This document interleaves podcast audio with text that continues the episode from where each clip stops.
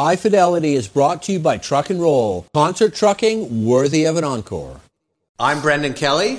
I'm Geneviève Borne. Welcome and to High Fidelity. High Fidelity. That's what where we talk to Quebec artists about what makes them tick culturally, musically. Yes. Talking about the creative process, talking about what it's like to be a musician, to be an artist in uh, and mostly in, speak about the the fact that they evolve in a French and English environment. Absolutely. And today's guest, fitting in just perfectly with what this show is all about, is uh, Jeff Stinco from Simple Plan. Hey, Jeff. Hey, how you doing? I'm doing great. Yourself? Good, good. You must be excited to be uh, getting set to sort of get Absolutely. life back, Back out on, on the, the road, road. and all of that. We played a show in Chicago about two months ago. Less than that, six weeks ago. It was completely insane. It was called Riot Fest. Oh, and- that's a that's a very cool thing. Yeah, it was really, really cool. And you know what? It was just amazing to see kids getting together again to listen to music. Yeah. And that festival is amazing because it's like super crazy metal, some pop artists, you know, like you got the rap thing going, you got Simple Plan. It was really, really great. Mm. And you know what? I probably saw Americans being Americans. I saw like 20,000 people and maybe three masks. Right. That's it. I It saw this amazing picture of you on stage at that show. That was great. With the huge crowd Yeah. and you standing proudly with your guitar. It's like, wow, it's like a new, a new life, a new beginning. Yeah. It's But I- amazing. I mean, I often think though, Jeff, when, when, like, what is it like? Like, you know, it's like when people say, you know, oh yeah, the Stones, you know, they should throw in the towel. And it's like, you know what? They go out and they play in front of 20, 30, 40, 50. What's it like when you're out there and there's 20, 30, 40,000 people and they're all into Simple Plan? Tell me what that feels like. It's fucking amazing. That's exactly what it is. I I think this band in particular always had sort of a chip. We always had a chip on our shoulder, you know, where it was like we're always out there to prove something. I- Why, why did you feel that? I don't know. It's it's always been something that that's really inherent, like very part of the uh, of the DNA of the band. I don't know. It's sort of a, a we come from little Quebec. We're Yes. little Quebecers, Well, and we and and also like you were, you, you know, you weren't part really of a scene, right? So No. you weren't necessarily the coolest guys. You were just doing your own thing, no? And there's a bit of that, and there's also the fact that really, like, we're sort of the middle class of that genre. You know, there are much bigger bands such as, you know, you got the Blinks, you got the Green Days, you got the Offspring, Yes. and then suddenly, you know, like oddly enough, after 22 years, we're becoming veterans of that scene Mm-hmm. Absolutely. now, and, the you're band is growing with now. Offspring. Yeah, we're touring with the Offspring, which is kind of odd, you know, because Yeah. we've known those guys forever. Yeah. And then they're suddenly coming through Canada and they're like, guys, we have to do it with you guys. We're like, well, you know, we kind of tour Canada on our own and we're fine, you know, Yeah. but, but they, you know, they're such great guys. It makes sense in this stage in- our career. It's odd because this, this industry now allows bands, you know, they're probably in their fifties, the guys, and they're still releasing music that's doing like amazingly well for them. So they just released a record that's great. They're, they're, they want to promote it. They still want to get touring. Like you were talking about the Stones. I don't know why they're still touring. I really don't understand why. I'll be honest. Like I really don't. Like what's, wh- like how do There's you this, wake up? There's this thing called money, Jeff. No, Yeah, no, but no, how no, much no. money At do you need? At this point, I think it's not about money, old punk. Uh, sorry, I, I, I, I call Brendan old punk. no, I think you know Keith Richard has explained it in interviews that when eight o'clock arrives at night, Right. he's kicking. He's like a tiger in a cage, and he just doesn't know what to do with his life. It's so much related to his life, and it creates this rush of adrenaline, and But he I- has to go out there. Do you have that that need and that feel like you you miss it? If, during the pandemic, I realized how much I missed music. I actually stopped playing for a year at the beginning of the uh, the pandemic. I don't know. I wasn't inspired. What it was horrible. Like really, like it was a really really shitty moment. Yes. And I just kind of like it, it depressed the hell out of me. Like it really really hurt me. And um, slowly we started doing stuff with the band, like re-recording parts for the new record, kind of thinking about returning. We, we had a lot of moments where we thought this pandemic was over. Yes. So we were we we rehearsed, you know, like for for a little bit, and then you know the whatever wave, like I don't know which wave it was, started again, and we stopped, but. It made me realize how much I miss it. I, I really love playing shows. I mean, I hate to travel. You Like, do? honestly, like keep me on my couch. I'm super happy. And you know, just throw me like teleport me somewhere and l- let me play this show. That would be the best. You know, for I, I, it's But just you really still hard. love getting up on stage. I love getting up on stage, you know, and Riot Fest was just like nerve wracking because we rehearsed the day before. We were just like so, somewhat like kind of, we were like, wow, man, this is for real. Like we're doing it again. And then, you know, you see all these people in front of you. It was just really intense. God, it was good. It's It was been really cool to go back to shows. I mean, I've gone to a few shows. Me too. I saw Martha Wainwright the other night just uh, here in Outremont, and uh, people are starved for this. eh? It's really, you know, you, we listened to a lot of music during the pandemic, but we are starved to see real live music. There's Oh, something, right? That connection that you have between an audience and a, a live artist. I mean, Definitely. So, Jeff, I would love to speak about the fact that you are from West Island, which is Yeah. a part of the city. It was renowned for its Anglophone Sure. neighborhoods. But you went to French school.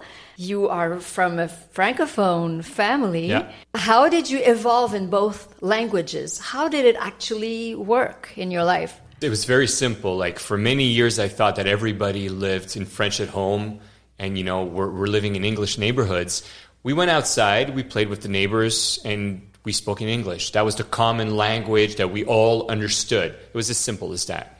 As far as the music went, you know, there were older kids in the neighborhood, and then suddenly you'd have a kid with a Depeche Mode, you know, T-shirt, and you'd be like, "Whoa, Violator! That's such a cool name." Yeah. You know, I, I want I want to know what that is. Yeah. And then you'd get like another kid with an Iron Maiden T-shirt, you know, a King Diamond T-shirt, and you'd have like like you didn't have the internet. You could not type, you know, Depeche Mode somewhere to figure out what it was. You had to get going and seek out what that music was. So we took the longest bus ever, the 201, to Montreal, and uh, and we went to HMV. We went to the, to the record stores and we bought the music that you know we saw T-shirts from. Sometimes it gelled, sometimes it didn't, but that's how we grew up, you know. And the rebellious kids were not wearing Leo Ferré t-shirts. They were not wearing like they were wearing those super cool bands that we were very curious to learn about. And then you know what? Like we had MusiquePlus, we had MuchMusic. We were watching a lot of television. And it's odd watching television, but we were really like kind of learning about all that music. There were like amazing people, you know, on those shows that were basically like telling us what to listen to.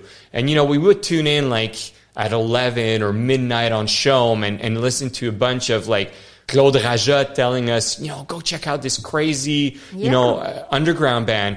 And you know what? The, the grunge era was super important too, but all of that happened in English. Mm-mm. You know, like it really. So those- it wasn't really a question like for Simple Plan when you were starting, even though you guys were Franco kids from the West Island, No. you were going to sing in English. For sure. Mm-hmm. And and Pierre's first his mother tongue is is English, you know. So it just made more sense to do it that way. But it's also like that genre that we play. I mean, now certain bands do it in French mm-hmm. and it works, you know. Like I mm-hmm. think about Les, Les Trois Accords. Yeah. they're Weezer. You know, Yeah, it's yeah. like it's like Totally. they're the Franco Weezers, and it's amazing what they do. It's even funnier than what Weezer does. You know, Yeah. it's brilliant. It's really good stuff. But it, at our time, like we, we really didn't think that was possible, and we wanted to emulate the bands that we loved. It was simple as that, you know. So mm. we just got out there, played played in, in Chuck's basement, and we basically wrote songs that weren't too similar to other bands, but that had the vibe. That was basically it. You know, it wasn't more complicated than that. And eventually grew the desire to find her own voice, but that came a bit later. What do you think makes Simple Plan a Montreal band? That's interesting. You know what? We when we started out, there were really no Montreal scene. You know, like not for us at least. I think it was a francophone scene. You know, it was really Right. It was really like you know you, you had those French festivals that were Yes. that were great and grand and it was amazing. And and the truth is the government was also financing the French music mm-hmm. scene and really there was none left for, you know, anglophones. So we tried, you know, to be part of the scene, but even like we wanted to play 18 and under shows, there were no places except there, there was this place called Lex on St. Catherine Yeah. Street. It was a dump. You know, really I didn't want I think I, I think I missed that one. yeah, good for you. Good for you. So I'm I'm kind of happy that we you know like we had to leave you know because there were really there, was really nothing to happen that was going to happen here. But what makes Montreal uh, a Simple Plan in Montreal band? The fact that we speak French, we're mm-hmm. proud to be from here. Mm-hmm. Um, you know, it's funny. Like we, we associated ourselves with institutions from Montreal for, for years. You know, like the Montreal Canadiens. Yes. We did a bunch of charity work here. Mm-hmm. We are really proud to be from here. Even the guys that don't live here anymore, Yeah. they have their family, they have their roots here, Absolutely. and and they're always very involved in the community. It's important for them. You still live in Montreal. I love Montreal. I think it's and the you have city. children. See, there- there's one coming back from school right now. So that that must be one of the reasons, uh, I guess. For sure, but for me, it's really important to. Um, roots are always very important. So the fact that you have kids must be one of the elements that keep you in Montreal. But what else? You know what? Like we could have decided at, at any point, you know, to, to bring the family and, and live in LA. And I think there was a time where I actually considered it. Mm-hmm. I, I just felt like the scene was really happening there. There was really like the industry was really happening. It was starting to shift from New York to California. Yeah. And we, we considered it, but my family's here. My friends are here. Mm-hmm. I love this city. I love the change of seasons. It's really it, for us. It, we take it for granted, but Mm. when like I spent so much time in LA, you wake up, it's sunny. Next day, it's sunny again. It sounds like a dream, Yeah. But to me, it's like there's. It's. I mean, honestly, enough. for me, and I know it's in a minority because there's loads of Montrealers who grumble all winter. I like the winter. I love the winter. I love the fact that it's different. I like playing. And I the like fall with all the leaves changing colors. Yeah, and I love playing hockey outside. But the other thing too, remember we did that interview. I look back, I couldn't believe it was for the Gazette in 2014. It seemed like it was two or three years ago. Because you've got all these, like you were really very involved in bars and Sure. restaurants, and you've you've been really you've got a whole other side to you here in Montreal too, right? yeah, the last time I saw you was at uh, Laureat. Yeah, that's it. So, Yeah. and I was amazed, you know, that, that this article that I did, I, I that's how, you know, there's so many articles. So I thought it was three years ago. It's 2014 talking about your implication in all these restaurants. So that's a whole other side of your life here too. I still own one restaurant. It's a really tough business to be in, but it's a passion project. It's something that I've always loved doing. And for me, it was a way to really kind of like bring my roots, you know, here. It's an anchor. Anchor. It's definitely an anchor. And the family obviously is part of it all, but my friends are really important to me. I, I really feel part of this culture. And I love the fact that there's a French plateau, an English plateau. I love that. Yeah. I love going on, I love the Maine. You know, like Yeah. Saint Laurent for me is. It splits the city in two. It's such a cool. It used to be like Franco's on one side, Yeah, Angles on the other side. Now it's all like kind of like mixing up together. Yeah. I love the food here. And I conversations, even a lot of people have these bilingual conversations, like one sentence in French, the other one Well, I'm fluent in fluid English. in. It's probably my main language. Franglish. and you know, it's amazing too. You know, I was living in Mile End when I was a student in the 80s and Well, that must starting. have been rough. well, no, it was actually great, but it was a whole different neighborhood, Sure. right? It was very working class, it was Yeah. very ethnic, and the plateau in, in that era was Franco-Quebecois. Now Yeah. you go in the plateau east of Saint Denis, it's full of English people. Yeah. Like it's, it's their students and McGill students. It's completely changed, you know, and there is this, and of course it's very French from France, which hardly existed 25 years ago. So mm-hmm. it's this melting pot of languages and cultures and in sort of more surprising and look you're the you're from the West Island and like the West I grew up in the West Island in the 70s I mean it was so English and now of course it's still English but it's way more francophone than it used to be. I live in NDG now. I mean NDG is very francophone. I mean it's an English hood but it's like there's a strong franco It's really moved around a lot. And I think that's what's great about Montreal. There was a lot of tension when I grew up. You know, like the last referendum came about, mm-hmm. and it was really a tensed moment. And I think the media has amplified it too. Like there were a mm-hmm. lot more talks about, you know, you were an- either French, it was an identity thing, or Anglo.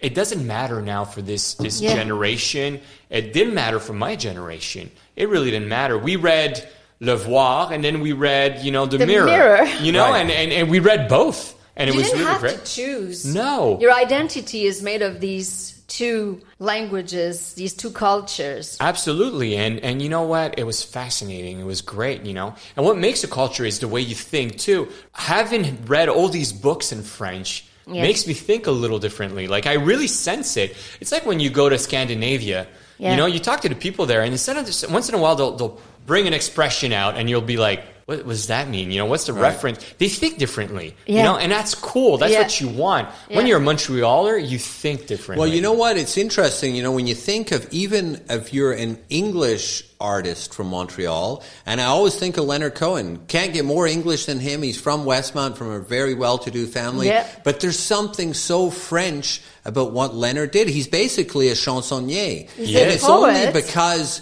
he's like it wasn't a coincidence that for years and years he was unknown in North America and was a huge deal in Europe Yeah. because what he does is so European, right? And so that is there's this unique Montreal thing. Even if you're a little English band in Mile End, somehow there's this Montreal vibe that you have. Don't you think there's something to that? Absolutely. I just heard, um, I saw Ariane Moffatt like really close Mm. to here, and she played a, a version of a Leonard Cohen song, and I forgot the name. It's about a trouble, like in New York. It's like it's it's a great song, but you were talking about like a chansonnier vibe where he's like Right. telling a story. The melody's kind of obscure. You don't really the melody doesn't really matter. He's not really singing. He's kind of Talking, mumbling, talking. yeah. yeah, exactly. But he's Anglo.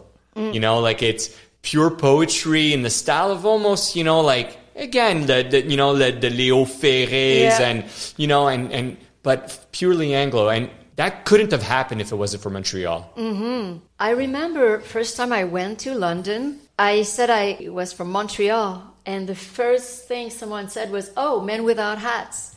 And it depends where you are in the world. Someone Sure. will say, "Oh, Céline Dion," and sometimes they'll say, "Simple Plan."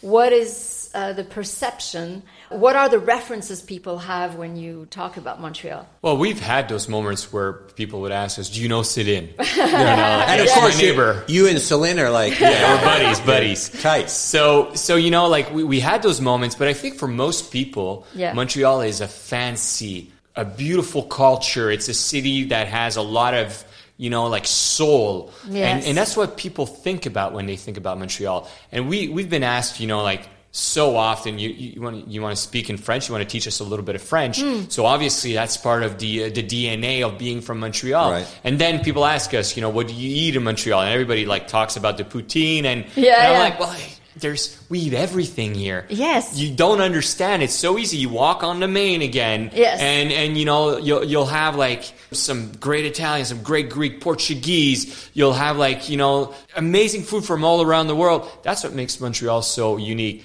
As far as the band is concerned, what's so Montreal about the band? I don't think that there's anything really specific about the about the music itself or the lyrics. It's not about that. It's more about we are really ingrained in that culture. Obviously, we were raised in French, so we do things a little bit differently. And I think people are just intrigued by the backstory more so than Mm-hmm. what did what did Montreal bring to the music. You know, Yeah. I think for, for Montreal bands, even like I hear ba- I hear talks about you know Half Moon Run and Arcade Fire, and I'm like, I mean, they're really talking about Montreal a lot, but what did Montreal really change to their music? Mm. I don't know that there's anything really specific. Well, and there's also, you know, we've had this discussion for 20 years since the indie scene became a big deal Yeah. around the world from Montreal.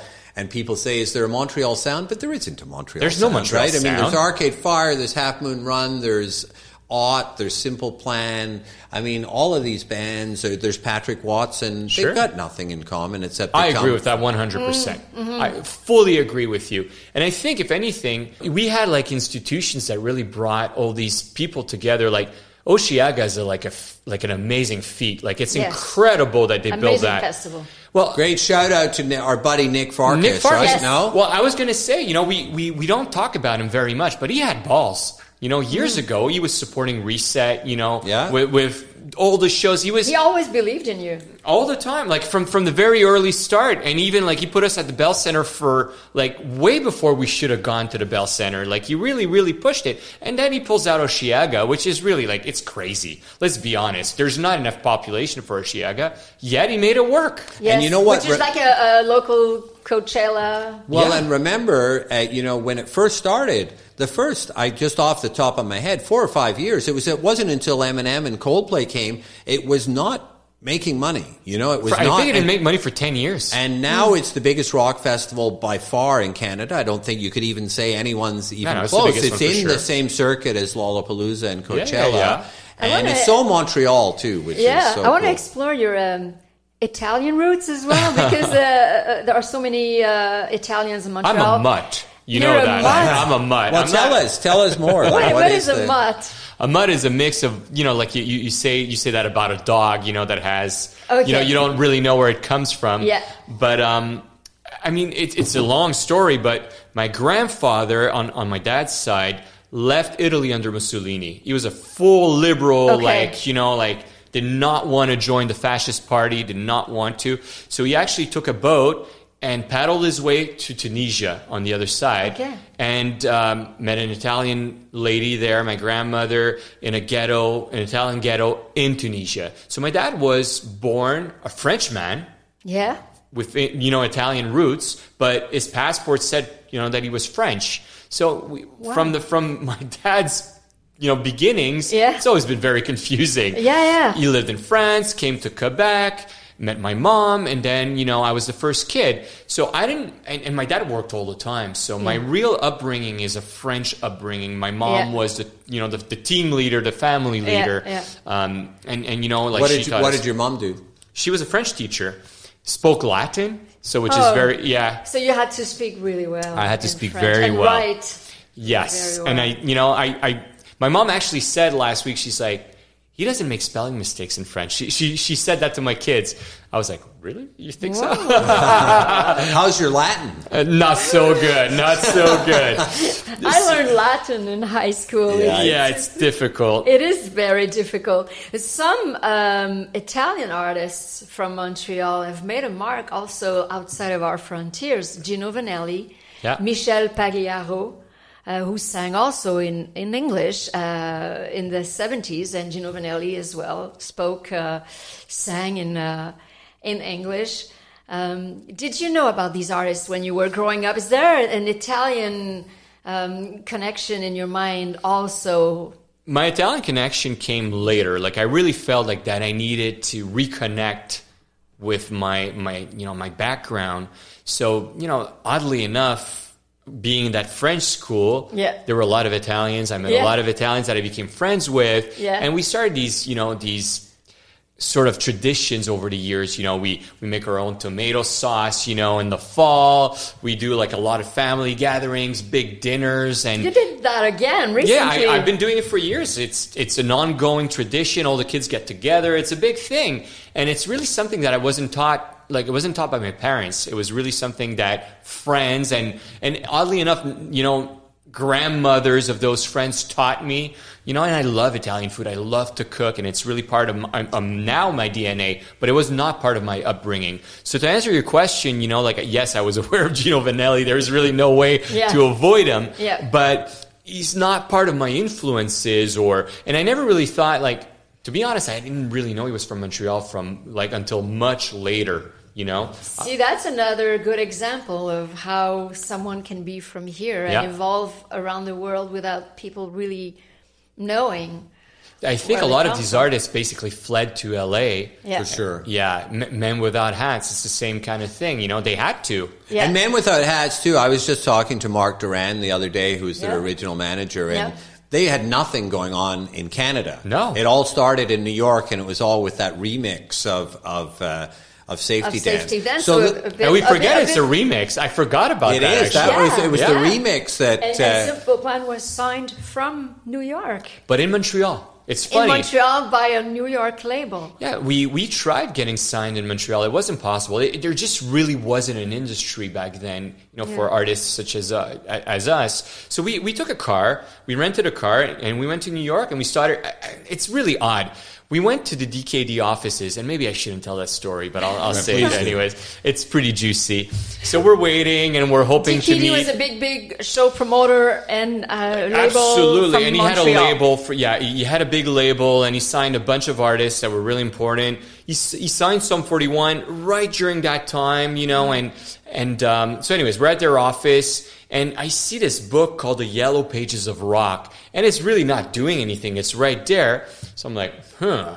And I stole it, you know. And I stole it. I left You with it. did. It was back then. It was like you had to subscribe. It was like a hundred and fifty dollars a year to subscribe to be part of it. So, anyways, I, I bring back that book, and my drummer looks at it and he's like, "Dude, all the A&Rs, all the, the, the people that are actually signing bands are there with their phone numbers. So we started calling them. Wow. And- that was Chuck's specialty, no? Chuck, Chuck's does specialty. the calling. yeah, to- exactly. he pretends he's the manager, He pretends no? that he's the manager. So he gets, you know, he gets those appointments in New York. And really back then you had to hire a lawyer to get represented, but we didn't have the money for that. You know, lawyers would, would ask us for a retainer, like a $5,000 retainer Yeah, yeah. back then. Like we just, that was not possible. Yeah. So we took it, we rented a car, we went to New York and we knocked on those people's doors and they thought we were really funny, you know, like big oversized dicky shorts. And then, and, and we would knock on their doors and people like actually gave us meetings, you know, and, and the first person that offered, you know, that, that told us, I, I'd love to hear more Yeah. is the same person that signed us four years later in Montreal. Wow. So the guy like flew in. Saw you live. And, and the show really wasn't a real show. We were playing to our friends. We basically bought four kegs of beer. Everybody was hammered. So by the time we got in at 11, and we really had maybe six, seven songs. So we told someone at the door, please tell us when this guy, Andy Karp, like ask everybody to show their ID. And when you see Andy Karp come in, let us know so we could actually start the set. So before that, we were just noodling around, you know, playing stupid shit. He walks in, everybody's hammered, everybody's having a blast. So he looks at this, the crowd and he's like, "Holy shit, these guys are a big deal in Montreal." Yeah. Like if I if I could make this happen in Montreal, I'll reproduce it anywhere else. Yeah. So he signed us right there. It's amazing. That's a such a great story. Jeff, when you travel all over the world with your band, what do you bring from Montreal? You have a Montreal band, so all your band members are friends from Yeah. high school and way back, and you bring your team on the road as well, are, are people from, from here. It's important for you? Yeah, absolutely, it is. Well, first we bring a secret language. We got What? busted quite a few times because You there's bring a lot a of people. secret language. What is French, that? French is a secret language. Yeah, In most countries, yeah. people don't understand it. We got busted quite a few times. They're like talking shit, and then suddenly, you know, someone One person one understands person French. speaks it. Yeah, Yeah, yeah, yeah, yeah. So, so that's definitely uh, something. But you know what? It's it, we, we bring we bring our own party everywhere we Yeah. go. You know, like Yeah. we got our crew from here. We got obviously the band, and and we live together at all times. Like the shows are really intense. We play like still to this day we play five to six shows a week because we have families, so we condense everything so Oh, we yeah. can get back home. You know, So it's after a really short while. intense. It's really intense. So Yeah. we go on for three weeks, full on carnival. Let's go. Yeah. And um, and we bring our people together so it, so it's bearable, you know, and and and comfortable. And what we like, it's funny because I read books. They're in French. You know, Yeah. like we we communicate in French. We we we seek out experiences too. That's a very French, even Montreal thing to do. Like. You go out to restaurants, you really look them up. It's funny now; it's a thing being a Yeah. foodie. Yeah. but Yeah. being from Montreal was being a foodie Yeah. We were always like that. we were Yeah. always like Yeah, that. We were exactly. picky, you know. We we knew where to get the best bagels. We knew where to get the, the best smoked meat. You know, it was always part of uh, what we did. Now it's a thing. Can you So- recall a, a magical place where you played live, somewhere in the world where uh, you played it, it, it blew your mind? Well, the thing about playing ar- uh, around the world is that suddenly you have access to places that are legendary. You play in a in a crazy Roman arena in France, and it's crazy. Like it's insane. You're playing in something that's been around for hundreds of years, and you're playing a rock show. There's something like completely crazy about that. We we played some shows in Mexico where it was like borderline a riot. You know, like it was just so out of control. It made no sense, but the energy was crazy. I remember playing in uh, Southeast Asia. I'm not sure. It was probably Indonesia somewhere, and we played this this salt um, mine, and, Wow. and and the pathway was probably 10 meters wide for 50,000 people to go through. You know, you hear about tragedies now. We're more conscious about that Yes. now. But back then it was just pure craziness, pure love. So, anyways, those were all like great experiences. I think the best part of what we do is that we get to play very packed clubs that are like super energetic. We play huge festivals, smaller shows. We go back and forth, and that's pretty. It's pretty unique. It's a career that's really kind of left field. You know, not a lot of people live that kind of uh, of an experience. Even as a musician, like you're either huge or you're make you're starting it out. We're sort of a, of a middle class in there. We don't really do this, but we want to put in a plug. New song out, Antidote, new album coming. Yeah, and you know what? Right after uh, the, the crazy success of the uh, "I'm Just a Kid" challenge, On we were like on TikTok. It was that, that was crazy. Uh, we were like, we had a record. We've been we've been waiting on you know th- this end of the world to end, Right. And and now we we were releasing the antidote. So we're really stoked. It's new music. It's really back to the roots. We've sort of uh, we're, we're trying to spin it with, with our current influences, you know. So it's modern, but it's still very much so simple plan, you know. So really If- proud of it. It's the end of the world, and Simple Plan feels fine. That's right. that's good, Brendan. And that's the end of the podcast. Thank, you so Thank much. you so much Jeff. for having me. Thanks for uh, having us uh, at your place. And uh, Brendan, We'll talk soon. we'll talk soon. A bientôt. À bientôt.